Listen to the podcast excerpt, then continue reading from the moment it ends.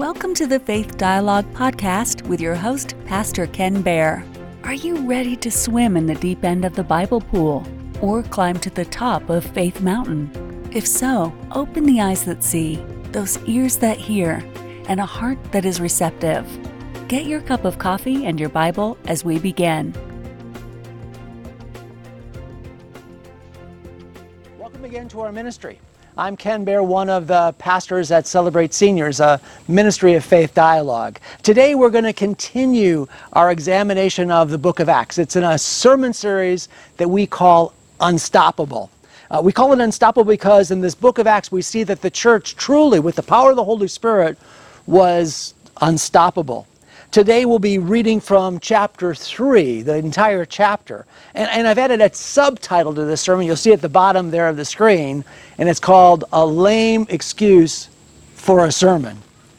So today we'll be looking at the Apostle Peter. Uh, and, it, and what follows is, is an amazing miracle. In, in the scripture today, Peter and John are going up to the temple. It's about three o'clock in the afternoon to pray, and they come across a certain man that was lame. Listen as the Apostle Luke writes in the Book of Acts in chapter three, beginning in verse one. Now Peter and John went up together to the temple at the hour of prayer, the ninth hour. And a certain man, lame from his mother's womb, was carried, whom they laid daily at the gate of the temple, which is called Beautiful, to ask alms from those who entered the temple, who, seeing Peter and John about to go in the temple, asked for alms. And fixing his eyes on him with John, Peter said, "Look at us." So he gave them his attention, expecting to receive something from them. Then Peter said, "Silver and gold I do not have, but what I do have I give to you. In the name of Jesus Christ of Nazareth, rise up and walk." And he took him by the right hand and lifted him up, and immediately his feet and ankle bones received strength. So he, leaping up, stood and walked and entered the temple with them, walking, leaping, and praising God.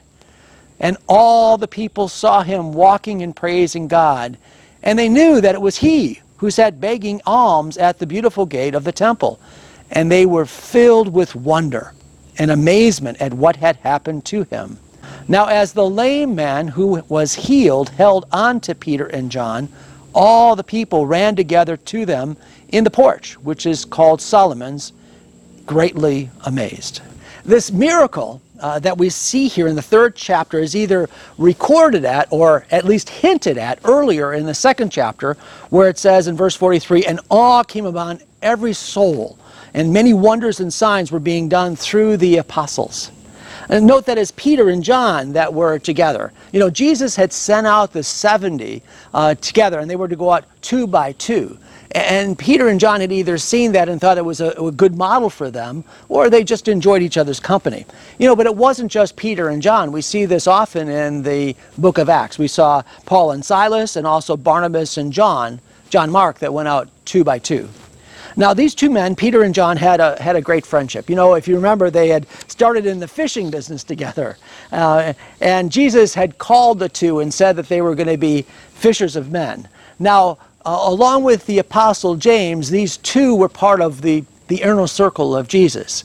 And, and they were there, and they were privileged to, to see some of the things that the other apostles uh, didn't get a chance to see. For example, they were there on the Mount of Transfiguration, Uh, when they saw Jesus transfigured in front of their eyes, along with Moses and Elijah. Now the scripture says they were headed up to the temple, and it was the ninth hour. Now in Jewish reckoning, that's about three o'clock in the afternoon. Now the three at three p.m. there was a prayer service. It was actually the third prayer service at the temple. Uh, what amazing commitment that these Jewish uh, believers had in being able to get to the temple and to be able to praise God and pray three times a day. You know, some find it strange that in the early church, for a considerable time, the believers in Jesus would still continue to go to the temple. Uh, they went there not only for prayer, but also for fellowship. And as we see today, they also went because it was an opportunity to, to preach. Long before the temple was destroyed in seventy A D, a, a persecution broke out against the Christians, uh, the people that were at the time called the followers of the way. a name that was used for the church before they were called Christians. And after that, the followers of Jesus likely stayed away from the temple in Jerusalem. However, it's recorded that Paul in particular enjoyed going to the synagogues, to the gathering of the Jewish people wherever he went throughout the, the Roman Empire. And again, he would do this not only for fellowship and prayer, but also to, to preach. For much of the first hundred years, Christianity was considered a, a sect of, Jeru- of, of Judaism, which actually really benefited the church because for, in the Roman Empire, Judaism was considered a, an established religion. It was one of the approved non-pagan religions, and Christianity, being a sect of Judaism, actually protected it from, from persecution. So let's pick up the story where it addresses the, the lame man, and that's in verse two. It says, "And a certain man lame from his mother's womb was carried, whom they laid daily daily at the gate of the temple," which is called Beautiful, "to ask alms for those that entered the temple." You know, I want you to take the time and let this text kind of settle in. Just settle into your spirit. Don't be in such a rush to pass by this, this amazing miracle. We'll find out in the next chapter that this man that had been lame for, for forty years, and likely the majority of his life, this was his process, that his friends and his family would gather him up and carry him to the to the gates of the temple and lay him there so that he could ask for charity. The scripture calls him a, a certain lame man. It, it doesn't give him a name. Uh, but Luke says it was a certain lame man, meaning that he was a, a real person. He had a personality. He was, he was actually a person. They knew exactly who he was. Uh, but he had been lame from his mother's womb. But yet he has no name, at least in the scriptures. Later it says regarding this nameless lame guy that many recognized him. Verse ten says that they knew that it was he who sat begging alms at the Beautiful gate of the temple. So they recognized him because every day they saw this nameless lame guy, every day. He was there Monday through Sunday. Somebody would bring him down and they would pass by nameless lame guy.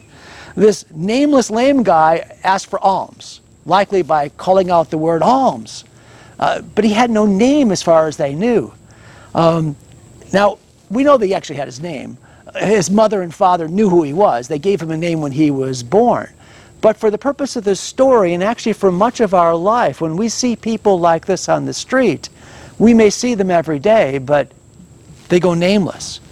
You know, the people that saw him every day would drop a couple of copper coins onto his onto his begging mat, nap, uh, on a, a begging blanket. Uh, they saw him daily, but they really didn't know his name.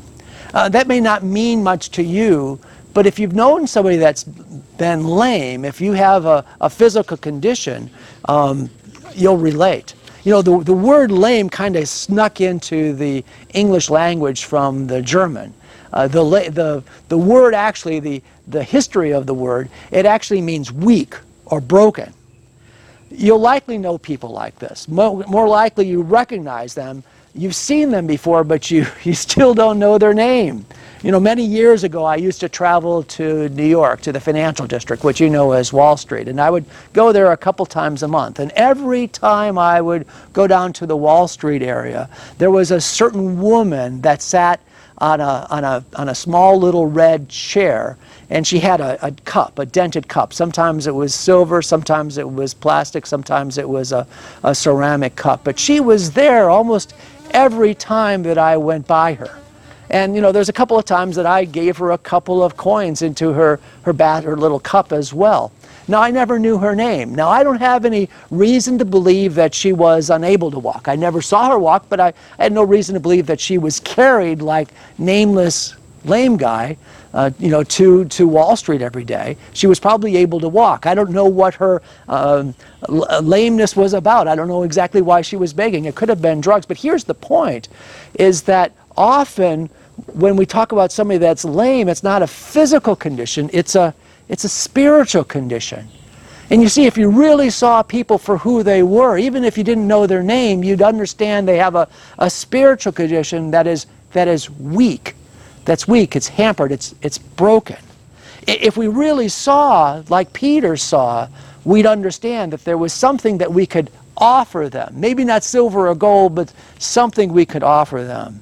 I know I'm giving this one line of scripture a lot more time than I normally would, but I'm struck by the thought that he was he was lame. He was unable to walk, unable to provide for himself. All he could do was was beg. You know, his friends had to carry him back and forth, back and forth. This is a this is a horrible condition. Did you know that at the time of Jesus, and in fact in many cultures to this day, if you're lame, if you're blind, if you have leprosy, if there's some kind of uh, a sickness that has overcome you, and often people think it's because God is judging you, God is God is punishing you. Uh, the apostles thought saw that when they saw the man, that man, the man that was born blind, they said, uh, "Why is the man born born blind, Jesus? Is it because of he sinned or the sins of his parents?" But you know, Solomon clears this up for us. Uh, the Solomon, the Bible calls him the wisest of all time, says this in Ecclesiastes chapter nine, verse eleven. He says, "The race is not to the swift, or the battle to the strong, nor does food come to the wise, or wealth to the brilliant, or favor to the learned, but time and chance happen to them all." And that's Ecclesiastes chapter nine, verse eleven. You know, God is sovereign, but as sovereign, he allows time and chance to, to happen. So nameless lame guy may be lame by chance, but God is going to intervene in a, in a miraculous way. And we'll see that this is not as much about healing as it is about the glory of God. So let's continue. Peter and John are, are walking by, and this time the nameless lame guy catches Peter's attention. He asks them for alms, and this time Peter stops and looks at the nameless lame guy. He thinks he's going to get some money, but Peter gives him something better. Peter says, "Silver and gold I do not have." Don't you love that? Silver and gold. "Silver and gold I do not have, but what I do have I give to you. In the name of Jesus Christ of Nazareth, get up and walk." And he took him by the right hand and lifted him up, and immediately his feet and ankle bones received strength. You know, scholars that opine about this gate called Beautiful tell us that the gate and the stairs, it was actually two flights of stairs going into the temple, uh, were built by, by Herod. Uh, it has a number of names, including the Corinthian gate, because it was made of, of, of bronze, Corinthian bronze. However, then the gate and the stairwell were famous because they were covered uh, with gold and silver leaf. It was, a, it was a beautiful gate, and particularly known for the silver and gold. Now, Peter and John tell this nameless lame guy something special. They say, "Silver and gold I do not have." You notice, mostly at that time, the, the nameless lame guy was a little disappointed. But then notice, Peter tells them that what he does have, he gives to them. And Peter reaches down and grabs him by the right hand, and he lifts him up. You know, Luke is the author of the Acts of the Apostles and adds his medical commentary in the next line.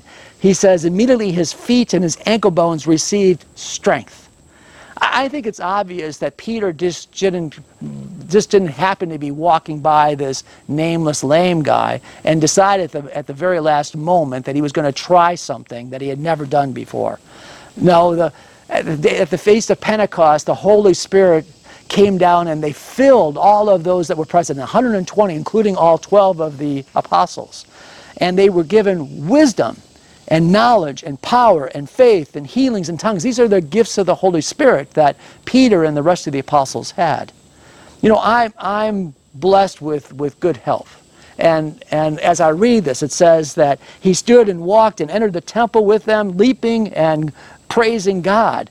You know, if you've ever been immobilized for a period of time, you know what a miracle that is. Like I said, I've been I've been blessed with good health for a long time, but there was a time when I when I fell on some ice in Michigan. Now, here's the thing. In Michigan, there's always ice. In, in Michigan, we say there's two seasons. We have we have winter and the fourth of July weekend. You know, so so there's ice often. Anyway, I, I slipped on the ice and I and I broke my ankle. And I walked around with a cast on my leg for about six, seven weeks. And after the doctor took it off, after I was healed, I had very little strength in my leg, very little strength in my ankle. I wasn't up for leaping and walking and praising God for, for a long time. Now, now, some have asked, what was the purpose of this miracle? Uh, th- they questioned it because the man didn't even ask to be healed. He, he didn't demonstrate any faith in Jesus Christ, but yet he was healed. But see, we have to remember the, the primary reason for miracles. Uh, reason number one, God is God does everything for His glory. And number two, miracles point to the power of God. The last few verses in this first section says that when all the people saw Him walking and praising God and they recognized that it was Him, they were filled with wonder and amazement. Peter and John got their attention with the help of the Holy Spirit. So that caught, got us through the miracle and halfway through my message today. Remember, the message is called, is called A Lame Excuse for a Sermon. So let's go on, picking it up in verse eleven. Now as the lame man who was healed held on to Peter and John, all the people ran together to them in the porch which is called Solomon's, greatly amazed. So when Peter saw it, he responded to the people, "Men of Israel, why do you marvel at this? Or why look so intently at us, as though by our own power or godliness we had made this man walk? The God of Abraham, Isaac, and Jacob, the God of our fathers, glorified His servant Jesus, whom you delivered up and denied in the presence of Pilate, when he was determined to let him go. But you denied the Holy One and the Just, and asked for a murderer to be granted to you. He killed the Prince of Life, whom God raised from the dead, of which we are witnesses. And His name, through faith in His name, has made this man strong, whom you see and know. Yes, the faith which comes through Him has given him this perfect soundness in the presence of you all." Verse seventeen. "Yet now, brethren, I know that you did it in ignorance, as did also your rulers. But those things which God foretold by the mouth of His prophets, that the Christ would suffer, He has thus fulfilled. Repent, therefore, and be converted, that your sins may be blotted out, so that times of refreshing may come from the presence of the Lord, and that He may send Jesus Christ, who was preached to you before, whom heaven must receive until the time of restoration of all things, which God has spoken by the mouth of His holy prophets since the world began. For Moses truly said to the fathers, the God, the Lord your God, will raise up for you a prophet like me from your brethren. Him you shall hear all things, whatever he says to you. And it shall be that every soul who will not hear that prophet shall be utterly destroyed from among the people. Yes, and all the prophets from Samuel and those who follow, as many have spoken, have also foretold these days. You are sons of the prophets, and the covenant which God made with our fathers, saying to Abraham, and in your seed all the families of the earth shall be blessed. To you first God, having raised up His servant Jesus, sent Him to bless you, and turning away every one of you from your iniquities." You know, in my, my old church, if somebody got healed, uh, it was testimony time. Uh, the pastor would bring them up on stage and allow, for example, nameless lame guy to talk a little bit and tell them, tell the congregation what God had done for them. Uh, Peter, however, has a, a better idea. He immediately takes the opportunity to correct and then teach. You know, the role of the pastor is, is multifaceted. Most people know that preaching is a part, but also is teaching, correcting, and shepherding. Each is a gift that is enabled by the Holy Spirit. Peter starts off with a, a little correction. He says, "Men of Israel, why do you look so intently at us, as though by our own power or godliness we have made this man walk?" You know, this is not a, a sermon on healing. However, I can tell you that it's unfortunate today that many times when there's a healing, people look to the evangelist, or they look to the preacher, uh, the missionary that was present, as, as if there's some godliness in them, there's special power in them that enabled the healing to occur. Uh, you know, perhaps these, these people are so close to God that, that God does miraculous things through them. Peter, however, had spent time with Jesus and knew that it was all about Jesus and the power of the Holy Spirit. You know, Peter couldn't walk on water without Jesus' help, and he knew he couldn't heal anybody without Him as well. Next, we'll see that Peter connects with the audience. We see this often in the book of Acts. Peter was uniquely called to the Jews, just as Saul, and we'll meet Saul in a couple chapters, who is later named Paul, as Saul or Paul is called to the Gentiles. Peter connects with the Jewish audience. He says, "The God of Abraham, Isaac, and Jacob, the God of our fathers, glorified his servant Jesus. Now this is Peter's second in as many chapters, second sermon as many chapters. And Peter sticks with what worked the first time. He tells them that Jesus was delivered up. He mentions Pilate. He tells them that they killed the Prince of Peace, that God raised from the dead. And he says that we are witnesses. Also notice that Peter adds some details to the sermon. He said Jesus is the Messiah, that he was rejected, tried by Pilate and crucified, but he reveals something new in this sermon.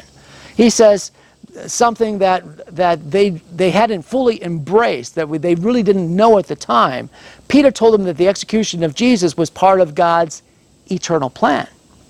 It, it wasn't just an accident. When Peter told them to repent, this time he introduces the very well-known concept or teaching attached to the Messianic prophecy. He says that there'll be a time of, of refreshing. He says, repent therefore and be converted, that your sins may be blotted out, so that times of refreshing may come from the presence of the Lord. Uh, this refreshing is connected to the time of the Messiah. The Jewish people knew exactly what Peter was talking about when he said the time of refreshing. There were prophecies that the Messiah would fulfill literally what uh, Elijah had said in the sixty-second chapter. It says, Israel will be restored, Jesus will set free the captives, and they'll comfort the mourning. The world will honor the Jews, or the people of Israel.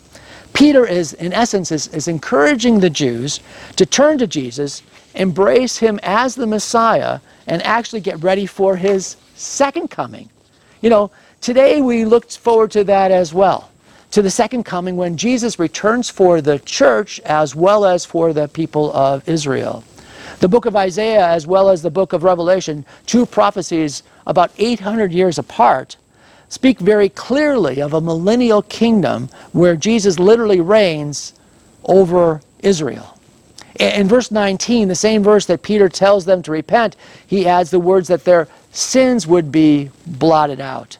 You know, this is another messianic concept that would be familiar to the Jews. It's a, it's a forgiveness that's not attached to the Levitical priesthood or the sacrifices going on in the temple, but it's tied to the time and refreshing of the Messiah. Isaiah said, I, even I, am he who blots out your transgressions for my own sake, and I will not remember your sins. You know, Peter then warns these Jewish listeners of the dangers of rejecting Jesus. In verse twenty-two, he says, for Moses truly said to his fathers, the Lord your God will raise up for you a prophet like me from your brothers. Him you shall hear. Whatever he says to you, you do it. And I and every soul who will not hear the prophet, listen to this, shall be utterly destroyed from the people. You know, the Jewish people of Peter's day were aware of this prophecy of Moses, but many of them didn't understand that there was a There was a, the same person, the prophet and the Messiah were the same. They thought they were two different people, but Peter corrects them. And then he uses very harsh language even for Peter. He says that those that are rejected will be utterly destroyed. Now, I, I looked up this verse and, and looked at the, the, the Greek words that were using it, and it's exactly translated as it's said. They, were, they would be utterly destroyed. They would be wiped out. In fact, the Greek word that's used here is the same word that we get the English word exterminated. Exterminated. You know, it, it is very well be that could be that Peter was not only speaking by the by the um, unction of the Holy Spirit, getting words from the Holy Spirit, but he possibly remembered what Jesus had said as well. Remember when Jesus was asked about the temple. This is what it says in, in Luke nineteen. It says, as he, Jesus, that's Jesus, approached Jerusalem and saw the city, he wept over it. And he said, if you, even you, had only known to this day what would bring you peace, but it's now been hidden from your eyes. And then Jesus goes on and he says, the days will come when your enemies will build an embankment against you and encircle you and hem you in on every side. They will dash you to the ground, you and your children with your walls. They will not leave one stone upon another because you did not recognize the time of God's coming to you. You know, in, in seventy A D, the Roman general Titus, who would later become Titus Flavius Caesar, emperor of Rome, began a siege a few days before Passover. And then he surrounded the city with three legions. Three legions were stationed in a circle around Jerusalem. The Jewish people were encircled, and, and many died from starvation. Then, as Jesus had prophesied, the Roman army built an embankment, crashed through the gates, and burned down Herod's temple.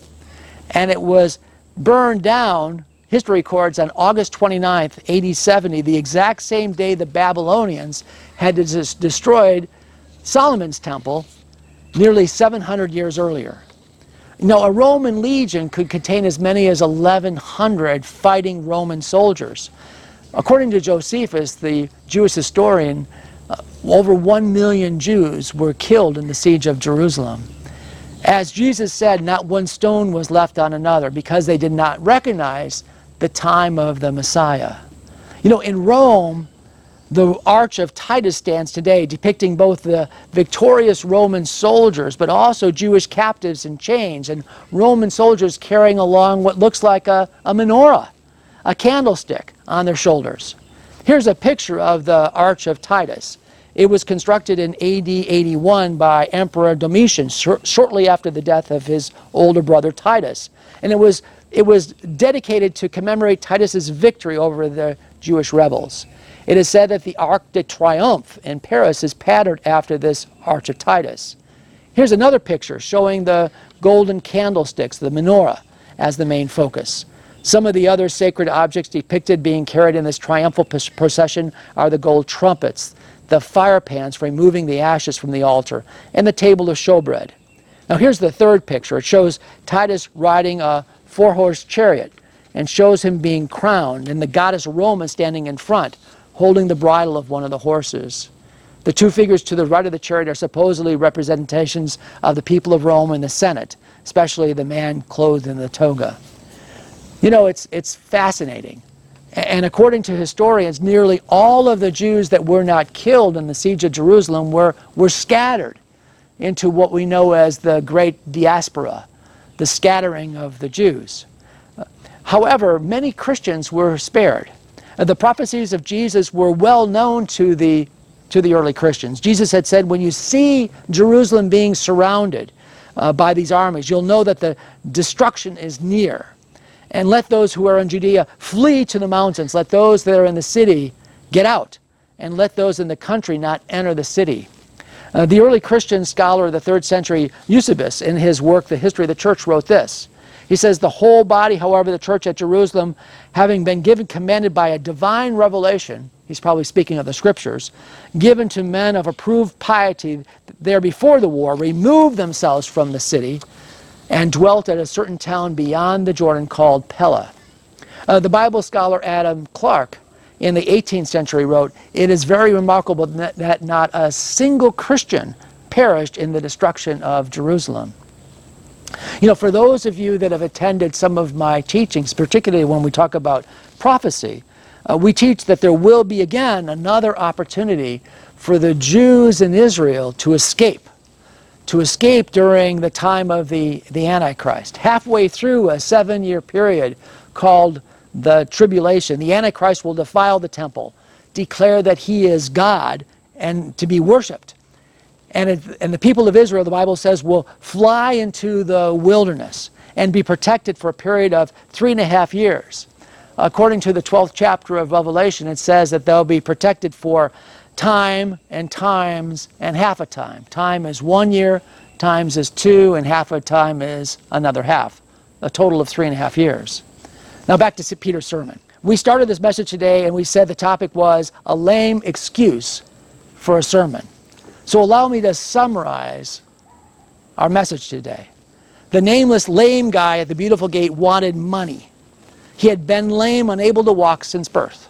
But God gave him something much greater. Uh, this was true for all of the Jewish people. When the Jew- Jews saw the nameless lame guy leaping, they were excited and ran to hear to Peter to hear what had happened. But Peter told them that it wasn't his doing. It was all about the name of the Lord Jesus, who was their Messiah that they had persecuted and killed. They had looked for the Messiah, but they had they had missed it. They had looked for a Messiah that could free them from the oppression of the Romans, but God wanted to give them something much greater, a Messiah that could blot out their iniquities. Peter closes his sermon with these words, "And God, having raised up his servant, sent him to you first, to bless you by turning everyone um, of yours from your wickedness." Aren't you glad that Jesus came? You know, Jesus had so much more for the Jews as well as for us than what the Jews were looking for in the Messiah. Aren't you glad that in Jesus Christ we have the promise of a, of a refreshing?